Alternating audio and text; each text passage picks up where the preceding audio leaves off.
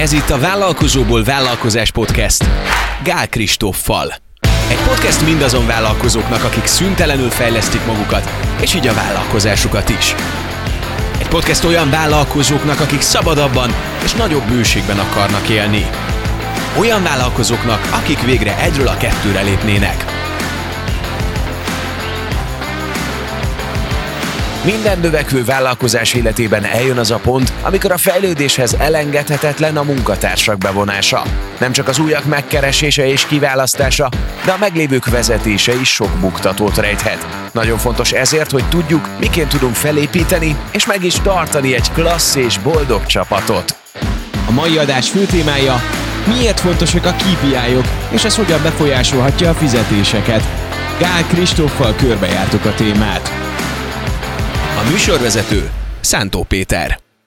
KPI metrikák követése nélkül céget vezetni olyan, mint csukat szemmel autót. Lehet, csak nem éppen célra vezető. A mondat elején elhangzott az, hogy KPI, először is definiáljuk, hogy ez valamilyen mérés, valamilyen pont, amit meghatározunk annak az érdekében, hogy következtetéseket tudjunk levonni, döntéseket hozzunk. De miért is érdemes meghatározni egyéni munkavállalói metrikákat is, hogy a hozzáadott értéket is mérni tudjuk? A mai adásban a munkavállalói teljesítménymérés és a fizetések témája kerül a fókuszba, Gál Kristóf a mélyére a témában minden cég szeretne növekedni, ezt tudjuk. A növekedés az ugye fejlődést is jelent, de nem minden esetben csak az árbevételt kell figyelni. Sőt, én azt javaslom, hogy semmiképpen sem csak az árbevétel legyen az első számú KPI vagy metrika, ugye kulcs mérőszám, viszont ezek a KPI-ok segítenek abban, hogy jobban betekintést nyerjünk abba, hogy mi történik a cégünkben, az egyes folyamatok, az egyes munkatársak mennyire jól működnek, mennyire hatékonyak. Miért fontos egyáltalán a KPI meghatározása a céges szinten? Miként tudja segíteni a, a stratégiai céloknak az elérését? Én azt tanultam erről, és azt is csinálom most már, hogy minden munkatársnak kell, hogy legyen legalább egy olyan ilyen KPI-ja, a mérőszáma, ami valahogy visszaigazolást, visszacsatolást, jelzést ad a munkájának a, a hatékonyságáról, eredményességéről. Ez több okból is fontos. Az egyik, hogy magának a munkatársnak kell tudnia megítélni, hogy az ő munkája oké vagy nem.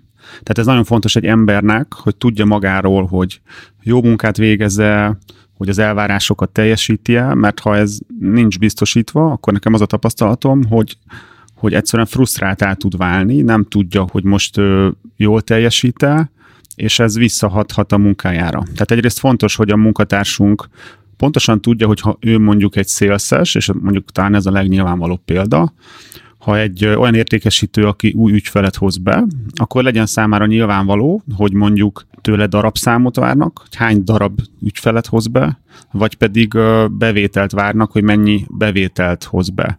És azért nagyon nem mindegy. Lehet, hogy mind a kettőt várják, de ha mondjuk ő azt hiszi, hogy a darab a lényeg, közben a vezető meg az egész cég bevételt vár inkább, és azt mondja, hogy nekem mindegy, hogy száz ügyfelet hozol, vagy tizet. Az a kérdés, hogy 10 milliót jelent az a valahány ügyfél, vagy 20 milliót. Tehát ha ezt nem tudja az emberünk, akkor egyszerűen nem tud jó munkát végezni. Tehát fontos magának a munkatársnak.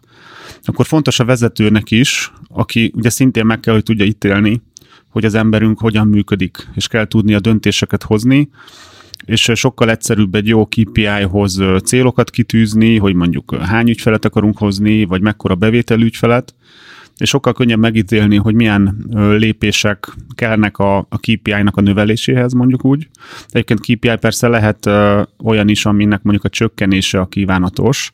Például, ha egy pénzügyesnek a ö, behajtás a feladata, akkor ott lehet, hogy a kintlévőség mértéke mondjuk a KPI, és ott akkor szerepel jól a munkatárs, hogyha minél alacsonyabb ennek az értéke. Tehát, hogy nem nyilvánvaló, hogy, hogy növekednie kell a KPI-nak.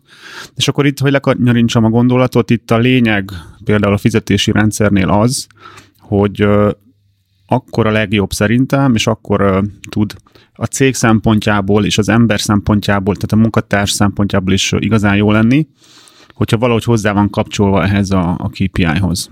Az egyértelmű, hogy minél transzparensebben tud egy cég működni, minél egyértelműbb. Az összes munkavállalónak az, hogy mi az ő feladata, és miben fogja más mondjuk az ő vezetője, vagy akár a cégnek egy, egy kimutatásában, egy, egy adathalmazban, egy dashboardon mérni azt, hogy ő hogy teljesít, hogyha tudja, hogyha ő ezt a, ezt a puzzle hozzárakja, akkor az ott fog egy olyan outputot elérni, illetve itt van ugye a másik oldala is a dolgoknak, hogy nem csak azt kell nézni, hogy nekem mit kell elérnem, hanem a cég is hogy tud teljesíteni.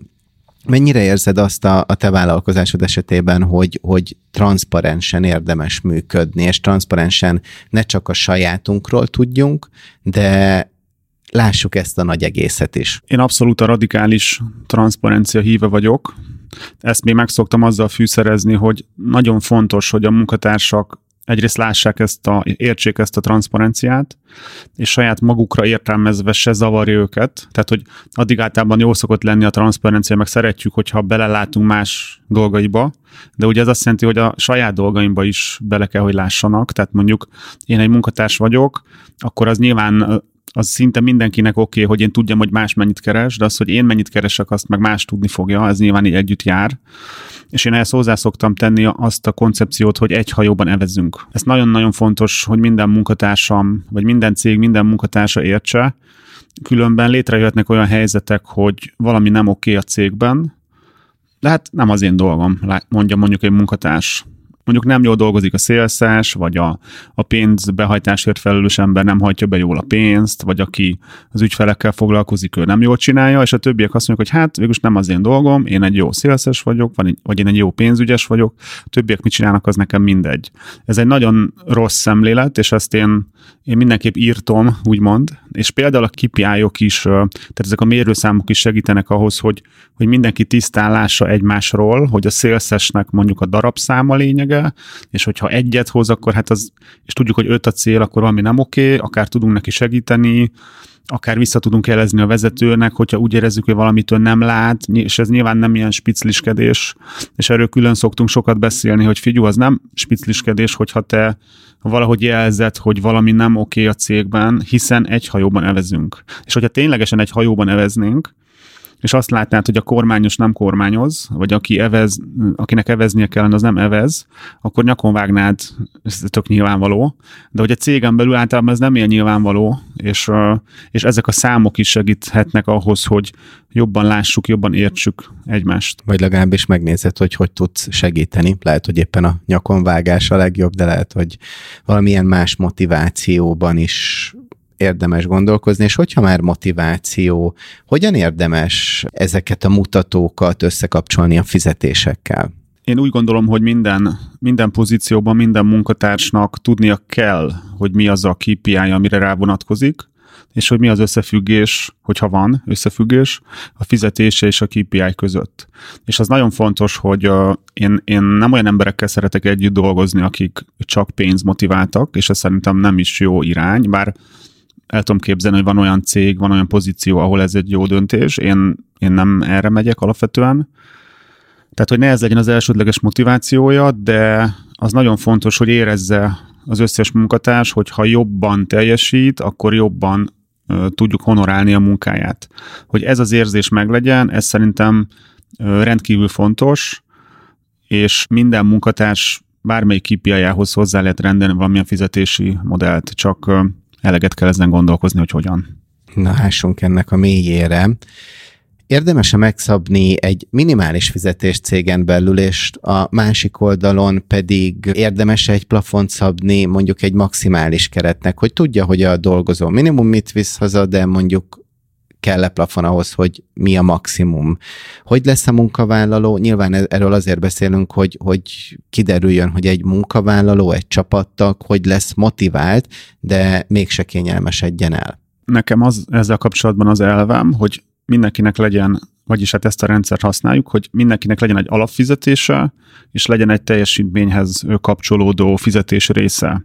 És én azt a mintát, vagy azt az elvet követem, hogy az alapfizetés is legyen már olyan, amiből meg tudsz élni olyan értelemben, hogy nincs, nem szorongsz mondjuk, nincsen frusztrációd azzal kapcsolatban, hogy nem tudod kifizetni az albérletedet, tehát hogy legyen egy méltó alapfizetésed, de igazán jól Tehát igazán jól csak akkor kereshess, hogyha igazán jól teljesítesz te is, meg a cég is. Itt nyilván valamennyire érdemes lehet összekötni a cég és a saját eredményeidet, ez pozíció függő.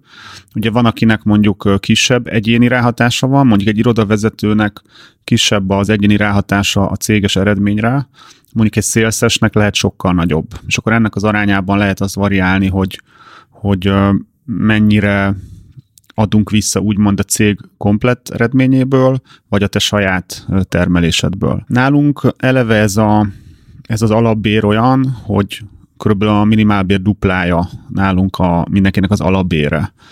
Egyébként ez, ez nettó 250 nálunk. Tehát én azt mondom, Nyilván ez, ez egyéni megítélés kérdése is. Én azt mondom, hogy nem szeretném, hogy bármelyik kollégám nettó 250-nél kevesebbet keressen, mert abból képtelenségnek tartom a normális megélést. És akkor én nyilván olyan céget próbálok építeni, meg olyan pozíciókat létrehozni, ahol ez tud életszerű lenni, hogy valaki legalább ennyit keres. Nem azt mondom, hogy ha takarító cégem lenne, akkor muszáj lenne mindenkinek együtt keresni, lehet, hogy ott nem jönnek ki a matek. Én olyan céget építek, ahol, ahol ezt tűztem ki célul.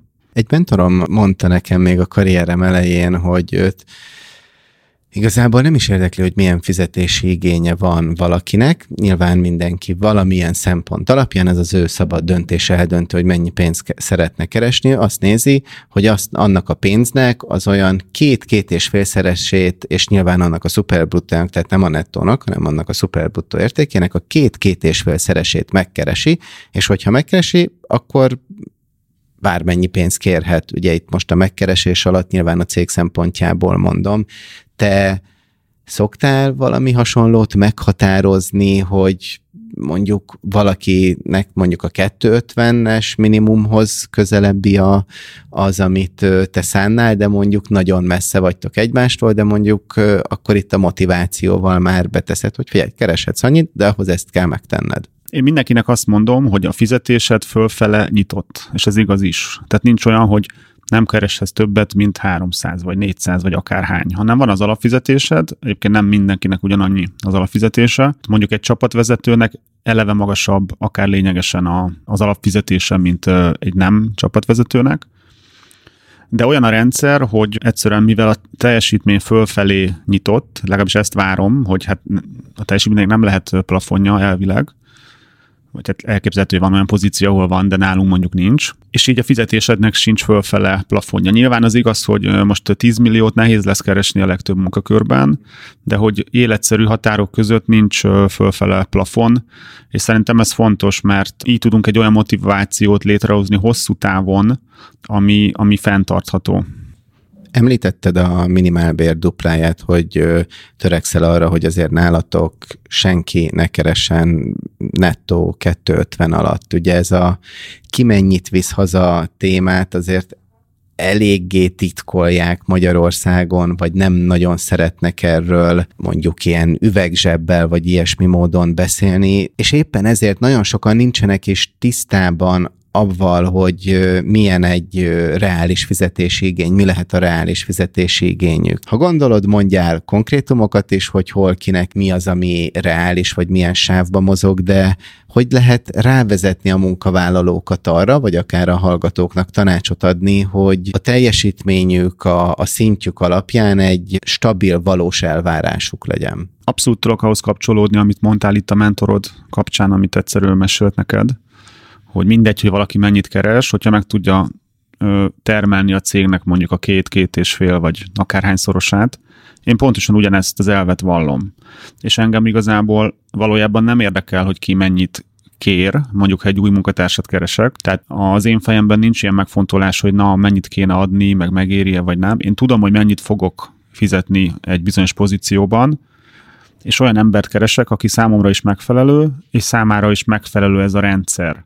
Tehát nálunk nincsenek ilyen kilógások, hogy mondjuk ugyanazért valaki többet keres, mert ő többet kért, hanem, hanem pontosan ugyanazt a, a rendszert kapja mindenki. Nyilván ennek van, lehet, hogy van olyan hátrányos következménye, hogy mondjuk nem tudunk megszerezni bizonyos embereket, Viszont ez a bérfeszültség, meg ez a ki miért keres többet vagy kevesebbet, ez nálunk egy, egy nem létező jelenség, hiszen mindenki ismeri a rendszert, tehát mondjuk az ugyanolyan munkakörben lévők mindegyike ugyanaz szerint a rendszer szerint kap fizetést, és mivel mondjuk látják, hogy ki mennyit termel, ezért azt is tudják, hogy ki mennyit keres, és én úgy képzelem el, hogy aki, mivel hogy jó munkatársaink vannak, aki tudja magáról, hogy ő kevesebbet keres, mint más, az tudja, hogy azért keres kevesebbet, mert ő nem termel annyit, vagy még nem termel most annyit, de majd ha fog, akkor majd ő is annyit keres, és ez így nálunk abszolút nem okoz így problémát.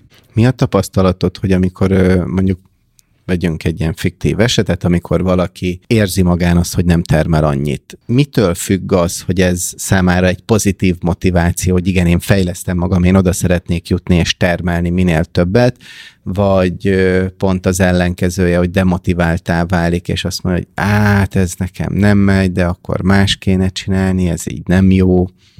Hogy látod ezt a helyzetet? Szerintem ez három dologtól függ. Az egyik maga az ember, tehát hogy az emberünk hogyan gondolkozik. A másik az, hogy milyen a céges kultúra, hogy hogyan támogatja, tehát mennyire támogatóan, vagy hogyan gondolkozik erről maga a cég.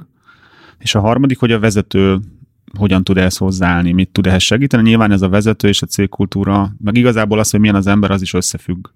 Tehát nyilván nálunk olyan a cégkultúra, hogy nagyon támogató, én nem úgy állok a munkatársaimhoz, hogy na termelj, és akkor ha nem termelsz, akkor nem tudom, menj ahova akarsz, vagy hogy hát csak rajtad múlik, hanem nagyon, mi nagyon támogatóak vagyunk, egy hajóban nevezünk, tehát mindenki tudja a cégen belül, hogy, hogy mindenkinek az egyén érdeke is az, hogy mindenki nagyon tudjon pörögni és termelni, és ezért mindent megteszünk, és reális az, hogy mondjuk egy új munkatárs az elején nem tud annyi termelni, mint hogyha már mondjuk három éven állunk lenne, vagy az is lehet, hogy bizonyos helyzetekben, ha mondjuk nem tudunk úgy ügyfelet szerezni egy bizonyos időszakban, akkor, akkor se tud annyit keresni mondjuk egy termelőembert, mert nincs elég alapanyag, nincs elég ügyfél, de akkor tudjuk, hogy fontos, hogy mondjuk a sales munkáját támogassák ők is, hiszen ha a salesnek jobban megy, akkor neki lesz több ügyfele, és többet tud keresni és ez egy vezetői kérdés is ez nyilván, hogy most egy vezető ez hogy áll hozzá, hogy így megdorgálja az embert, hogy hát nem igaz, hogy nem tudsz többet termelni, vagy pedig látja az okokat, és,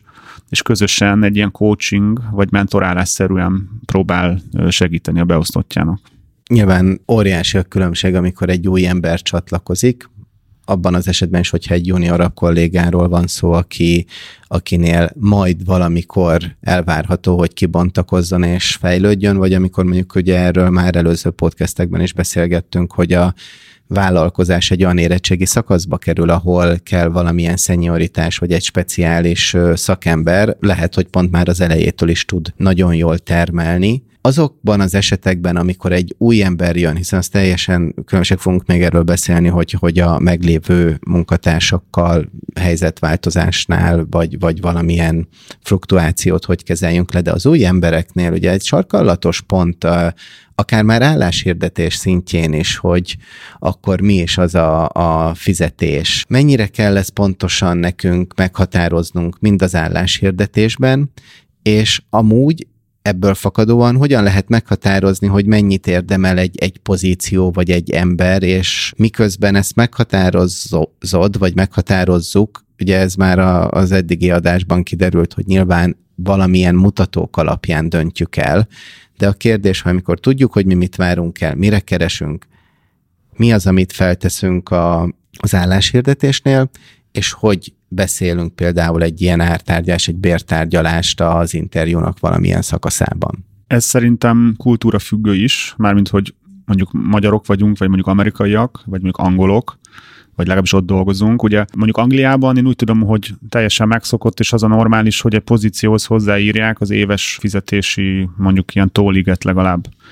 Meg szerintem Amerikában is ez van, de Magyarországon ez abszolút nincs benne a kultúránkban. Hát ennek az okait lehetne vizsgálni. Szerintem az egyik legfontosabb oka az, hogy, hogy alapvetően nem tiszták a, a bérek, vagy eddig, eddig ez teljesen oké okay volt, hogy, hogy nem legálisan fizetünk, tehát nem írhatjuk bele, hogy mennyit fogunk, mert akkor kiborulna a bili. Én megmondom őszintén, én nem szoktam nagyon ilyen bértárgyalással variálni. Ez nyilván egyénfüggő, ez, ez mindenkinek a saját ízlése, hogy ezt hogyan csinálja. Nekem van egy rendszerem, én tudom, hogy mennyit akarok fizetni egy embernek egy bizonyos pozícióban, és ez alapvetően nem egy vélemény alapú dolog, hogy hát én úgy érzem, hogy ezzel megfelelő, hanem ezek, ezek, ezeket számokkal tudom alátámasztani, hogy, hogy bizonyos pozíciók mennyit érnek, és itt nyilván nem az embert ítéljük meg, hogy az egyik ember ennyit ér, másik annyit, hanem egyszerűen funkciók mennyit érnek. Mennyire könnyű pótolni mondjuk, vagy mennyire nehéz jól csinálni, és én inkább abban hiszek, hogy olyan fizetési rendszert rakok össze, ami kezeli ezeket a teljesítménykülönbségeket. Hiszen nem alapozhatjuk véleményre azt, hogy mennyit fizetünk szimpátiára, vagy, vagy, vagy azt, hogy milyen régóta vagy nálunk jellegű dolgokra, hanem muszáj mindenhez teljesítményt, termelést, eredményt rendelni. Tehát az, hogy milyen régóta vagy nálunk, annak nincs értéke. De ha elég régóta vagy nálunk, ezért többet tudsz termelni, mert ügyesebb vagy, annak van értéke, de ugye hát ez benne van a, teljesítményhez kötött rendszerben. De egyébként én tudok ahhoz még értéket rendelni, hogyha régóta vagy nálunk, jobban be tudod tanítani az újakat, van egy presztízse annak, hogy mondjuk sokáig nálunk dolgoznak az emberek, tehát ennek is van értéke, ezt is tudom forintosítani, és meg tudom fogalmazni, hogy mondjuk minden plusz egy év nálunk töltött idő, az XY forintot ér, de hogy ezt mindig elmondom mindenkinek, hogy figyelj, én fizetek azért neked többet, mert itt vagy régóta, de nem azért, mert nem tudom, egy számlálón magas a száma annak, hogy hány napja vagy itt, hanem azért, mert nekem sokat jelent, hogy hogy nem kell új embereket hozni, a csapatnak ez jót tesz, tud segíteni a többieknek, felnéznek rá, nagy a tudásod, és ez ennyit ér. Értékeled, ugye ez nem nevesítünk meg cégeket, de a telkók általában olyanok, amik, akik ugye mindig az új ügyfélre mennek, és nem az ügyfél megtartása, és ez ugye, hogyha egy belsőleg értelmezzük, akkor más dolog az, hogy értékeljük, hogy valaki ott van, mint hogy azt mondjuk, hogy jó, már ezer éve ott dolgozik, és akkor végül is jól van úgy, hiszen vannak azok a változók, amik nem ahhoz köthetőek, hogy ő mennyit termel, hanem ahogy el is mondtad az elején, hogy mennyit spórol. Például, hogyha ugye most csak az, hogy mondjuk kintlévőségeknek a begyűjtéséről van szó, de ugyanúgy az, hogy nem kell új embert keresni, nem megy el az időd vele, nem kell betanítani, és a többi, és a többi. Ezeknél a, az embereknél, amikor ők már jó ideje ott vannak a cégen belül, felvetődik, hogy mi a, mi a következő lépés, mi a motiváció. Beszélhetünk kisvállalkozásról, vagy nagyvállalkozásról is, de, de elég nagy a fluktuáció egyes társadalmi környezeti helyzetekben, akár most beszélhetünk arról, hogy egy ilyen Covid valami, most hogy kifele megyünk, nem azt nem tudjuk, de hogy akár egy ilyen időszakban is, amikor te gondolkozol azon, hogy, hogy valakit megtarts. Van benned olyan, hogy nem is azt mondom, hogy minden áron megtarts, de hogy küzdök azért, és kitartok, mert látom, hogy ennek az egésznek van értelme, vagy, vagy azt mondod, hogy ha már, ha már egy ilyen keserű szájíz van, akkor inkább keressünk egy jó embert. Mi annak a, az egészséges mérlege, amikor valakit érdemes megtartani, és mit kell tenni azért, és mikor van az, amikor elköszönünk, vagy akár annélkül is, hogy amúgy ő el akarna menni, de érzed azt, hogy új ember kell. Egy kicsit ilyen spirituális gondolattal kezdem a, a választ.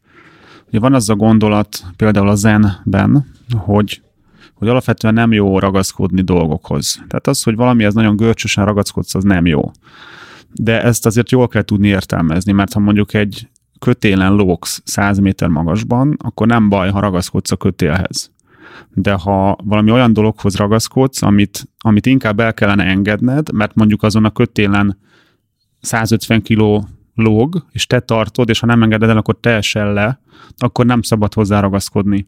És tulajdonképpen annak a felismerése, hogy ezzel mikor ragaszkodjak jó értelemben, és mikor ne ragaszkodjak, tehát ha ezeket jól ítélgetjük meg, akkor, akkor mindig jó munkát tudunk végezni.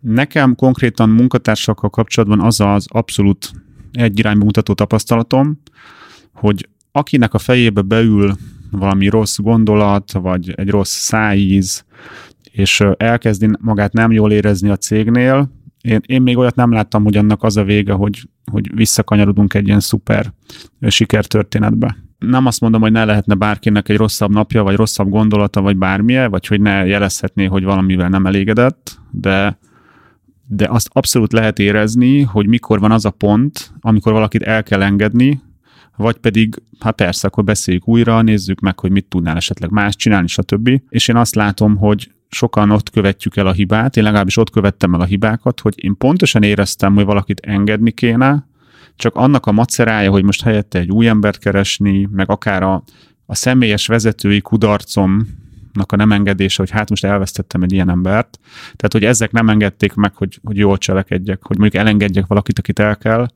És ma már azt gondolom, hogy, hogy valójában az határozza meg a, a cégünk sikerességét, így most munkatárs szempontból.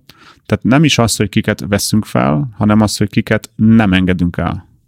Mert ugye a felvétel az mindig egy rizikó, tehát nálunk például nagyon kicsi rizikó, mert nagyon-nagyon jó a felvételi rendszerünk, de mégis nem az a baj, ha felveszünk egy nem oké embert, az a baj, ha nem küldjük el, ha rájöttünk, hogy nem oké.